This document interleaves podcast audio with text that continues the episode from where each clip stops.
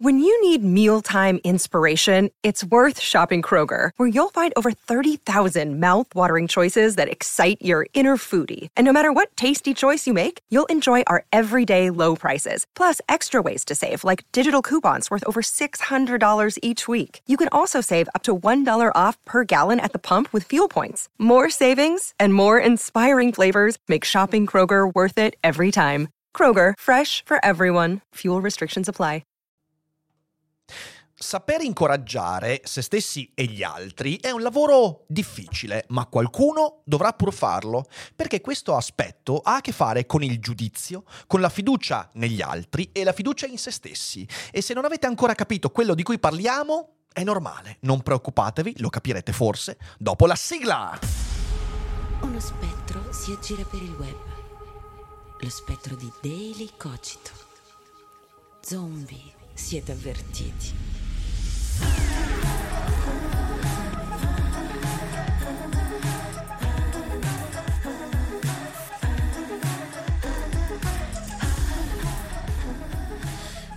Quante volte, quante volte ci è capitato di trovarci di fronte a scelte difficili degli altri da capire? Però attenzione, non difficili perché incomprensibili, difficili perché differivano dalle nostre aspettative.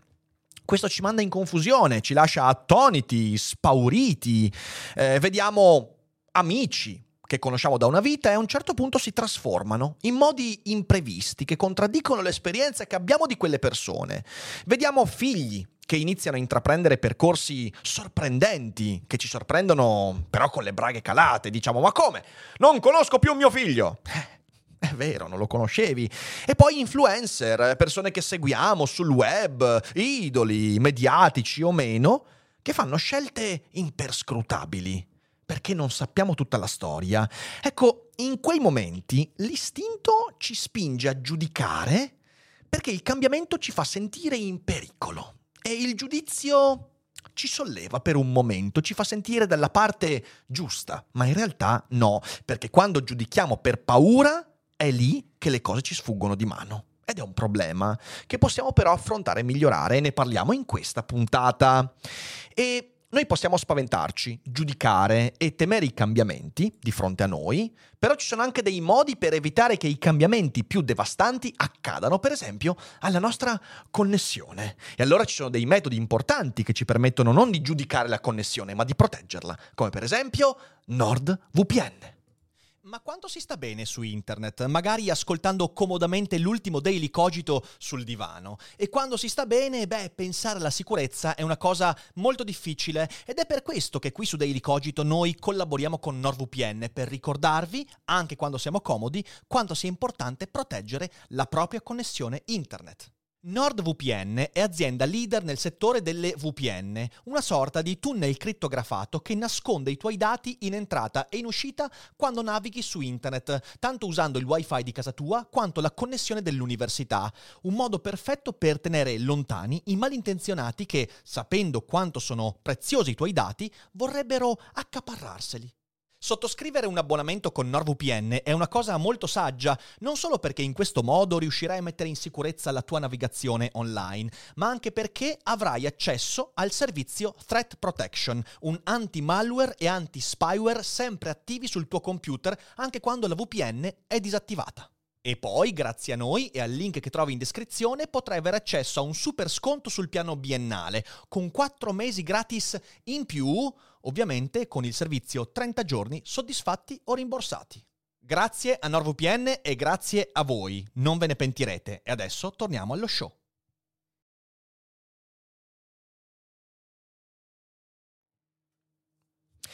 Il giudizio è una brutta bestia da domare perché fa parte di noi, ma al tempo stesso risulta molto alieno se non ne abbiamo confidenza. Infatti, giudicare è un comportamento molto complesso e difficile da padroneggiare veramente, ma facilissimo da usare superficialmente ed è uno strumento di comprensione, di conoscenza quando si rispetta la sua complessità, ma è un'arma a doppio taglio perché quando lo usiamo superficialmente diventa uno strumento di allontanamento e di incomprensione. Vedete, come ogni cosa dell'intelletto, perché essere umani è sempre molto ambiguo e tutti i nostri strumenti intellettuali sono armi a doppio taglio. E anche il giudizio, un po' come il linguaggio, come la tecnica, può diventare nostro alleato se abbiamo la pazienza di usarlo e contestualizzarlo bene, oppure nostro nemico terribile quando lo usiamo in modo inconsapevole. E quando viene usato per rifugiarci dai cambiamenti del mondo, diventa una bomba ad orologeria che ci fa veramente un sacco male. E in quel momento, da strumento di conoscenza, diventa causa di incomprensione, di perdita e di rottura. E questo lo viviamo ogni giorno.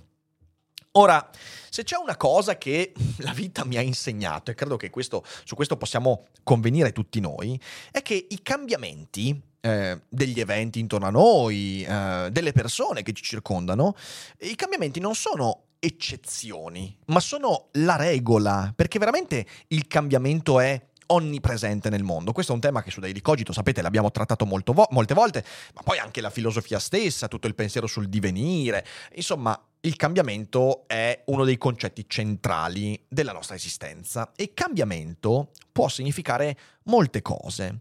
Eh, può accadere un cambiamento quando ciò di cui ci eravamo fatti una rappresentazione contraddice quei criteri. Cioè noi viviamo un'esperienza in base al, a ciò che abbiamo nel nostro bagaglio culturale ed esperienziale, eh, vediamo una persona, viviamo un evento e via dicendo, e ci facciamo una rappresentazione, quindi un'immagine mentale. Tutto quello che sta nella nostra testa è un'immagine mentale e in quanto tale è prodotta da alcuni criteri con cui ritagliamo la realtà. Quando le rappresentazioni che ci siamo fatti degli eventi e delle cose del mondo non corrispondono più a ciò che viviamo, ecco che stiamo esperendo un cambiamento. Il cambiamento è anche il momento in cui le idee che ci siamo fatti sulle cose sono parziali e fragili. E attenzione, questo è importantissimo.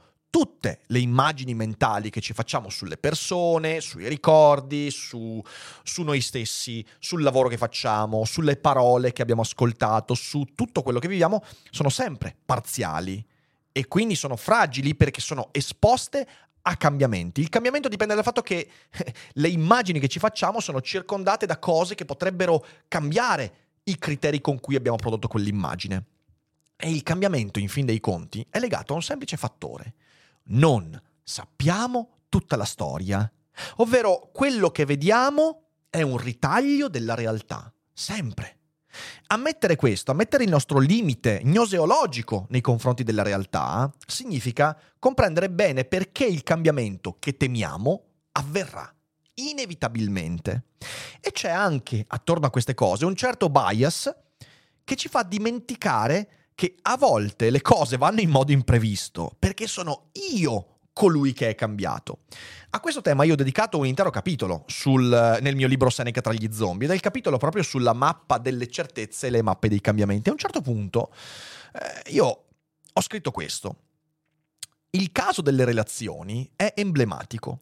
Quante volte ci è accaduto di stringere forti relazioni con qualcuno, di genere amicale o amoroso, magari durature e sincere, per poi accorgerci di radicali e imprevisti cambiamenti nel carattere e nei presupposti di quei rapporti? Spesso questo porta a conflitti crudi e dolorosi e ognuno dei contendenti si trova a imputare la colpa all'altro. Sei tu a essere cambiato. No, invece tu sei cambiato, in un reciproco scambio di accuse e sospetti. Ma la verità è che il conflitto non nasce dal fatto di essere cambiati se così fosse, non potremmo vivere in un mondo che fa del cambiamento la propria cifra stilistica. Sembra un cliché, e sicuramente lo è, ma il mondo cambia in continuazione e rimescola le carte con cui ne leggiamo gli eventi. E se questo accade con le evidenze più empiriche, con i fatti più crudi e oggettivi, il livello di mutamenti che troviamo nelle relazioni umane è eccezionale. Insomma, considerare eterni i presupposti di una relazione significa scommettere su un fallimento cocente. E in questo poi andando avanti a un certo punto dico una cosa, cioè in fin dei conti molto spesso sono io a essere cambiato, solo che essendo il motore e anche vittima di quel cambiamento, magari non me ne accorgo e mi sembra che tutto intorno a me cambi quando sono io a cambiare. Questo è uno dei motivi per cui l'adolescenza è un momento terribile della vita. Ti guardi intorno e vedi cambiare tutto. Non ti rendi conto che sei tu a cambiare. E quando gli altri ti dicono guarda che sei tu a cambiare, tu ti senti attaccato e quindi diventa un circolo vizioso. Però è fondamentale comprendere questo, comprendere che il cambiamento è una cifra stilistica del mondo dovuta ai nostri limiti. Siamo limitati nelle immagini che ci produciamo del mondo e il mondo contraddirà sempre quelle immagini prima o poi, presto o tardi, più presto che tardi. Ora, è sicuramente molto umano il fatto di sentirsi destabilizzati dai cambiamenti. Siamo delle scimmie che vogliono sopravvivere, che ancora hanno la, il cervello conformato per quando stavamo sopra gli alberi e siamo creature semplici da tanti punti di vista. Quindi è normale che ciò che cambia ci destabilizza, perché noi siamo creature conservatrici, ma questo non ci giustifica nell'atto di giudicare con l'intento di stroncare i cambiamenti che vediamo negli altri. Ed è una cosa essenziale da capire per, secondo me, costruire un po' di serenità nella nostra esistenza. Ora, una cosa che accade spesso nel rapporto fra genitori e figli è che il genitore vede cambiare il figlio, vede mutare colui o colei che pensava di conoscere perfettamente perché io ti ho messo al mondo e arriva il giudizio, perché quando si scatena il cambiamento c'è il giudizio. Il giudizio è ti stai prendendo dei rischi che non dovresti prenderti, stai prendendo una strada che non mi piace, tutte quelle cose là. È capitato anche a me. È capitato in due momenti essenziali della mia vita. Uno in adolescenza, quando ho cominciato a prendere compagnie, per esempio, di persone molto più grandi di me. Eh, io quando ho 15-16 anni mi accompagnavo principalmente persone di 25-26 anni eh, e questa cosa mi aveva trasformato velocemente eh, perché avevo mutato eh, i miei desideri, le mie prerogative, prospettive ehm, e tante cose. E ovviamente i miei genitori questa cosa l'hanno vista come un attacco all'immagine che si erano fatti del loro figlio.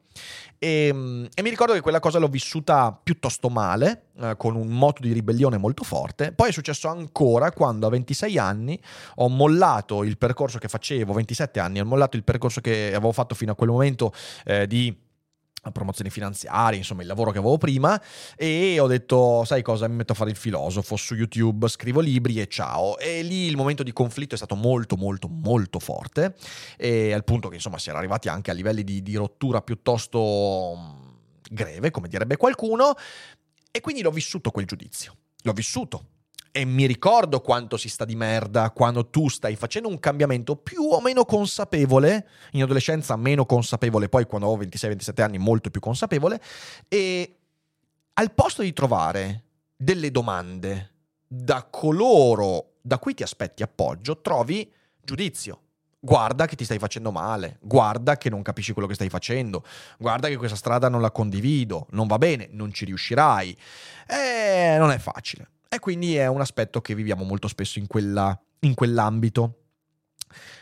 È una cosa che sentiamo anche quando si usano categorizzazioni collettive molto forti. Quando sentiamo la frase che, per esempio, è i giovani oggi fanno questo, dicono quello, non capiscono quest'altro.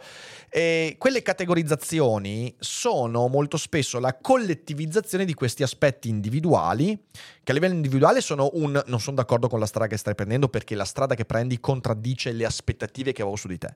Eh, a livello collettivo diventa eh, i giovani di oggi non sanno fare, eh, o i vecchi, cioè vale per tutte le categorie questa cosa qua. Ehm è il motivo per cui io mi trovo molto molto in disaccordo con le identity politics, che sono solo un altro modo per creare del, dei giudizi per far capire che strada dovrebbe prendere uno che si definisce in un certo modo. Eh, questo è un altro discorso. Il punto è che quelle categorizzazioni, quei pregiudizi li sentiamo molto molto spesso e lo subiamo, questo giudizio, che poi siamo noi i primi a eh, emanare nel mondo, quando ci sembra di restare da soli nel compiere qualche scelta particolare. Tutti noi nella vita abbiamo compiuto delle scelte e non siamo stati capiti, meglio, non ci è stata fatta una domanda e quello crea solitudine e noi lo viviamo. L'abbiamo sentita quella solitudine, io l'ho sentita, tu l'hai sentita, tutti quanti quelli che fanno scelte non comprese e giudicate si sentono soli. È anche necessario sentirsi soli quando prendi una scelta, ma quel giudizio in realtà fa più male che bene. E quando siamo noi a giudicare le scelte degli altri in base ai nostri pregiudizi, diventiamo più piccoli di come potremmo essere. Qualche settimana fa sono stato a una conferenza in cui c'erano delle scolaresche, è stata molto una bellissima esperienza, e ho parlato del concetto di curiosità, perché si trattava di un mini festival, direi, dove si parlava della curiosità, della ricerca e via dicendo. Ho parlato della curiosità. E ne ho parlato in termini della connessione che la curiosità può avere con l'incoraggiamento. Visto che c'erano molte persone giovani, volevo parlare di cosa vuol dire incoraggiare qualcuno a fare delle scelte, a prendere una strada, a prendersi dei rischi e tutte queste cose qua. Ecco, il tema della conferenza era il fatto che di fronte al cambiamento essere curiosi di vedere cosa ne scaturirà e quindi incoraggiare chi sta intorno a te a trarne il meglio è un atto molto faticoso che contraddice i nostri istinti, ma molto intelligente. È un atto di grande adattamento. Qualcosa cambia, qualcuno cambia, se riesco a frenare la mia paura per quel cambiamento e il mio conseguente giudizio superficiale, posso chiedergli come vivi questo cambiamento. E posso anche incoraggiarlo e dirgli, io ho fiducia nel fatto che ne trarrai il meglio. Questo era il tema della conferenza. Ecco, a fine conferenza sono stato raggiunto da una certa quantità di persone lì presenti molto giovani e di considerazioni e testimonianze di adolescenti che mi dicevano io non ho mai ricevuto incoraggiamento. Il modo in cui ha parlato dell'incoraggiamento a me non è mai arrivato. E la cosa più sorprendente però non è questa, perché me l'aspettavo, è il motivo per cui ne ho parlato. Tanti di questi dicevano visto che io non l'ho mai ricevuto, mi sono reso conto di non averlo mai dato. Non ho mai detto a un mio amico che faceva una scelta, vai dai, voglio vedere dove puoi arrivare. Perché quando siamo disabituati a ricevere l'incoraggiamento e la curiosità degli altri, smettiamo di incuriosirci nei confronti degli altri. Un po' come un passaggio di testimone di quel giudizio, di quella paura. Visto che quando io volevo fare delle scelte sono stato raggiunto soltanto da giudizi e solitudine, allora quando qualcuno farà delle scelte dovrà essere raggiunto da giudizi e solitudine. E invece questi ragazzi mi dicevano, e invece è così più semplice dire voglio vedere questo tuo cambiamento, voglio incoraggiarti nel farlo, voglio accompagnarti anche nel farlo, darti una mano, il supporto che serve. Certamente dicendoti anche se fai qualcosa di sbagliato, ma perché è qualcosa di sbagliato, non perché nella mia idea è dirti guarda, stacci attento. Questa cosa però non mi stupisce non mi stupisce questa sorpresa nel parlare di curiosità e incoraggiamento e nello scoprire che tante persone giovani non solo dicono non sono mai stato incoraggiato, ma non ho mai incoraggiato. Non mi sorprende così tanto perché per arrivare a questo eh, bisogna avere fiducia in sé e fiducia negli altri. Ecco qua il tema che volevo discutere quest'oggi. È il ruolo della fiducia. Il ruolo della fiducia in me stesso, l'autostima di cui tanto parliamo su Daily Cogito in questi mesi, da cui consegue la fiducia negli altri. Se io ho stima di me ho fiducia nel fatto che supererò un certo tipo di evento, riuscirò più facilmente a dare fiducia anche agli altri. Another day is here and you're ready for it. What to wear? Check. Breakfast, lunch and dinner? Check. Planning for what's next and how to save for it? That's where Bank of America can help. For your financial to-dos, Bank of America has experts ready to help get you closer to your goals. Get started at one of our local financial centers or 24-7 in our mobile banking app. Find a location near you at bankofamerica.com slash talk to us. What would you like the power to do? Mobile banking requires downloading the app and is only available for select devices. Message and data rates may apply. Bank of America NA, member FDIC. E da questo punto di vista, quando di fronte a un cambiamento usiamo il nostro giudizio superficiale per stroncarlo, non solo non riusciremo ad arginare quel cambiamento, di qualunque genere possa essere, ma in primo luogo staremo esprimendo la paura di non poterlo affrontare, ovvero la sfiducia in me stesso. Vedo un cambiamento, prima di cercare di capire che cos'è, di incuriosirmi, di chiedermi che cosa potrebbe portare a me e agli altri, mi chiudo. Perché? Perché parto dal presupposto che cambiamento sarà male per me.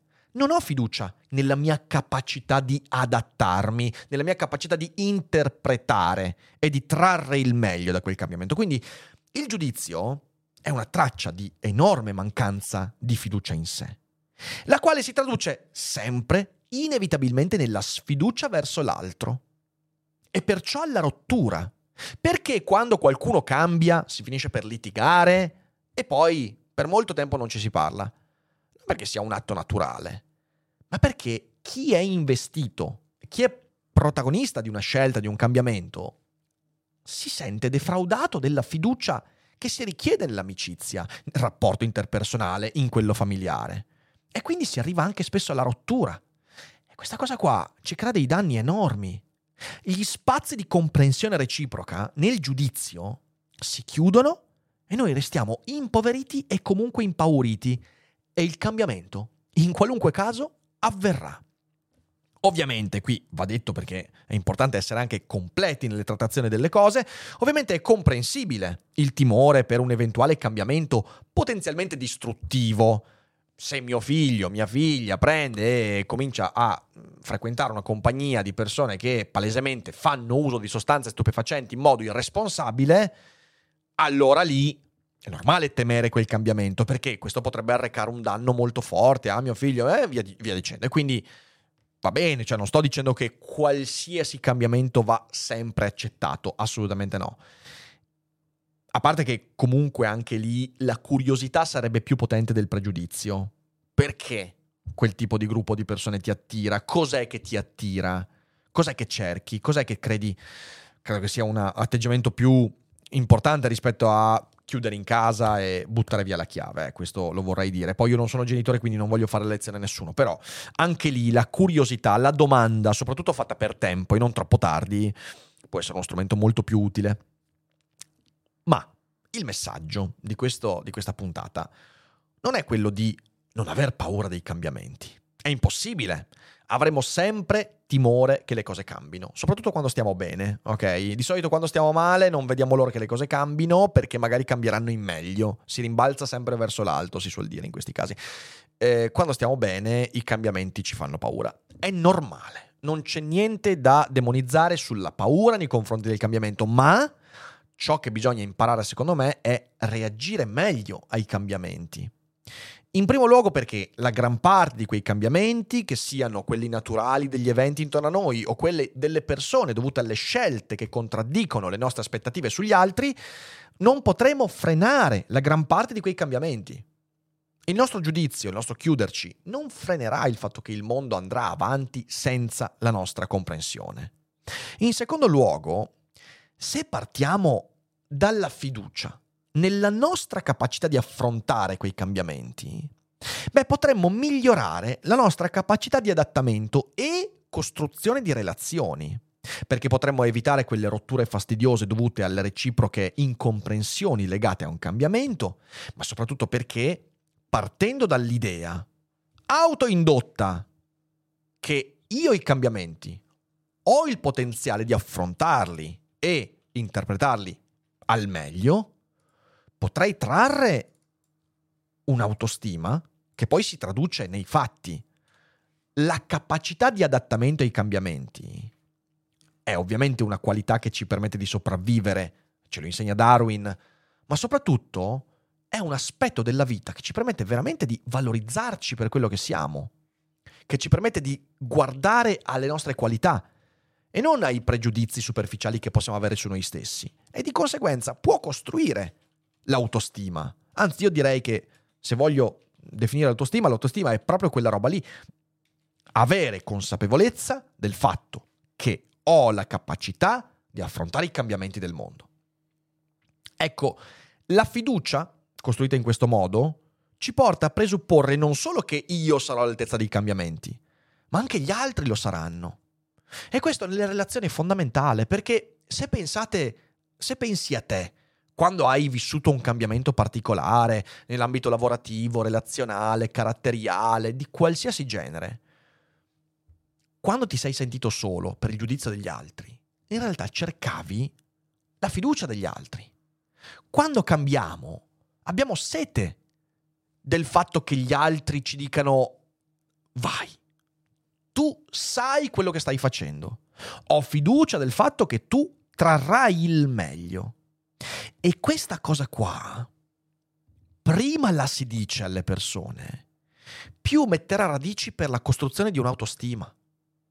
Se oggi noi viviamo in un mondo dove i giovani, adesso sto facendo anche questa cosa qua, eh, però le persone giovani sono molto più sperdute, molto più legate a videogiochi che sono pozzi senza fondo, eh, che hanno smesso di appassionarsi a un sacco di cose, insomma sono cose che vediamo e diciamo molto spesso. E anche perché abbiamo smesso totalmente di dire loro guarda che ce la puoi fare, guarda che i cambiamenti, le scelte che fai, le puoi affrontare. L'incoraggiamento deve arrivare da coloro che hanno già vissuto esperienze e che magari in quelle esperienze sono stati scoraggiati, tipo me. Io sono stato scoraggiato tantissime volte nel percorso che ho fatto nella mia vita, ma come tanti altri. Ecco, se io utilizzassi la stessa mode- moneta oggi nei confronti del mio pubblico, delle persone che incontro, direi tranquillamente, beh sì, cioè nel senso, devono pendere dalle mie labbra perché tanto sono io a dover risolvere i problemi a loro e non sono loro ad avere la capacità di risolvere i problemi. Invece non è così, è una cazzata. È una cazzata che va smontata. In realtà l'incoraggiamento è fondamentale. Qualunque scelta un individuo decida di compiere nella sua vita ha la facoltà di interpretare bene quel cambiamento, quella scelta, quel sentiero. E dobbiamo dirle queste cose alle persone che ci circondano, alle persone giovani che ci circondano, senza infarcire di retorica stupida i nostri discorsi, eh perché oggi i giovani sono fatti così, eh non hanno più fiducia in loro stessi, eh certo, se continui a ripetere che i giovani non hanno fiducia in loro stessi, i giovani non avranno fiducia in loro stessi. Perché invece l'atto di incoraggiamento è fondamentale, ma bisogna rimangiarsi un po' il giudizio istintivo che in realtà è dovuto al fatto che siamo impauriti. Siamo impauriti soprattutto di fronte a un mondo che cambia moltissimo. A quel punto quando avremo adottato l'atteggiamento dell'incoraggiamento, dell'incuriosimento, del fatto che i cambiamenti messi in atto nella vita di ognuno potrebbero farci scoprire delle cose, invece che farci danni e farci del male, a quel punto il giudizio diventerà inutile, il giudizio superficiale diventerà inutile e potremo essere veramente curiosi.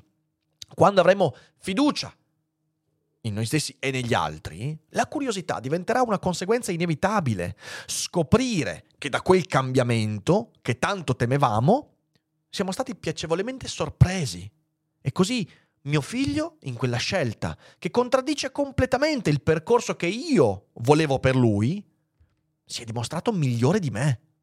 E così il mio amico, eh, in, quel, in quella scelta che mi pareva così folle, così stupida, ha tirato fuori delle qualità impensabili. E così io sono riuscito, anche grazie all'incoraggiamento di chi ha avuto fiducia in me, ad adattarmi a un cambiamento, a compiere una scelta consapevole e a partire dall'idea che io ho la capacità di interpretare i cambiamenti del mondo. Ma bisogna cambiare un po' l'atteggiamento che abbiamo nei confronti di noi stessi e delle persone che ci stanno vicine. Se non abbiamo fiducia nella nostra capacità, se non decidiamo di essere individui con gli strumenti adeguati, e che questo ci porta poi a studiare, a migliorarci, a fare esperienze e via dicendo, non avremo mai fiducia negli altri, non incoraggeremo mai gli altri nelle loro scelte, avremo sempre paura, giudicheremo sempre e di conseguenza, quando saremo noi a cambiare, resteremo da soli, giudicati e chiusi fuori da coloro che pensano che il cambiamento sia in realtà sempre da demonizzare, ma sarà colpa mia, perché sarò stato io il primo a farlo. E bisogna rompere questo circolo vizioso, secondo me. E mm, perciò, se volessi lasciare un messaggio alla fine di questo Daily Cogito, se avete figli, persone giovani intorno a voi, ogni tanto date un incoraggiamento loro. Dite loro che le scelte che voi non capite sono scelte che loro fanno con cognizione di causa e magari fate una domanda su quella scelta. Incuriositevi, scoprite qualcosa invece di giudicare, stroncare perché contraddicono le vostre aspettative. Si parte da lì, è molto semplice e si può fare senza doversi rimangiare troppo orgoglio. E questo era il Daily Cogito di oggi, che spero sia stato utile come sempre. Ovviamente con i commenti, adesso anche con le persone in chat discuteremo delle cose emerse, però mi sembrava importante, visto che la risposta che ho avuto durante quella conferenza era stata molto positiva, allora volevo proporlo anche qua. Mi direte voi cosa ne pensate. Ovviamente date un'occhiata sotto in descrizione perché ci sono tutti i link per i prossimi eventi. Domenica mattina sarò a Bolzano per giocare ad Elden Ring a teatro. Dovete incoraggiarmi per bene perché sennò sarà bestemmia a profusione. Quindi venite se siete nei dintorni. E poi tanti altri eventi. Saremo anche a Luca Comics da turisti per qualche giorno. Quindi insomma prossimi, nelle prossime settimane, prima del Luca Comics, anzi nei prossimi giorni, vi diremo anche dei momenti di ritrovo eh, con cui cercheremo di incontrarvi. E basta, con questo è tutto. Vi ringrazio per l'ascolto e mh, mm, fate i bravi, non giudicate e siate un po' più curiosi anche verso voi stessi. Ciao!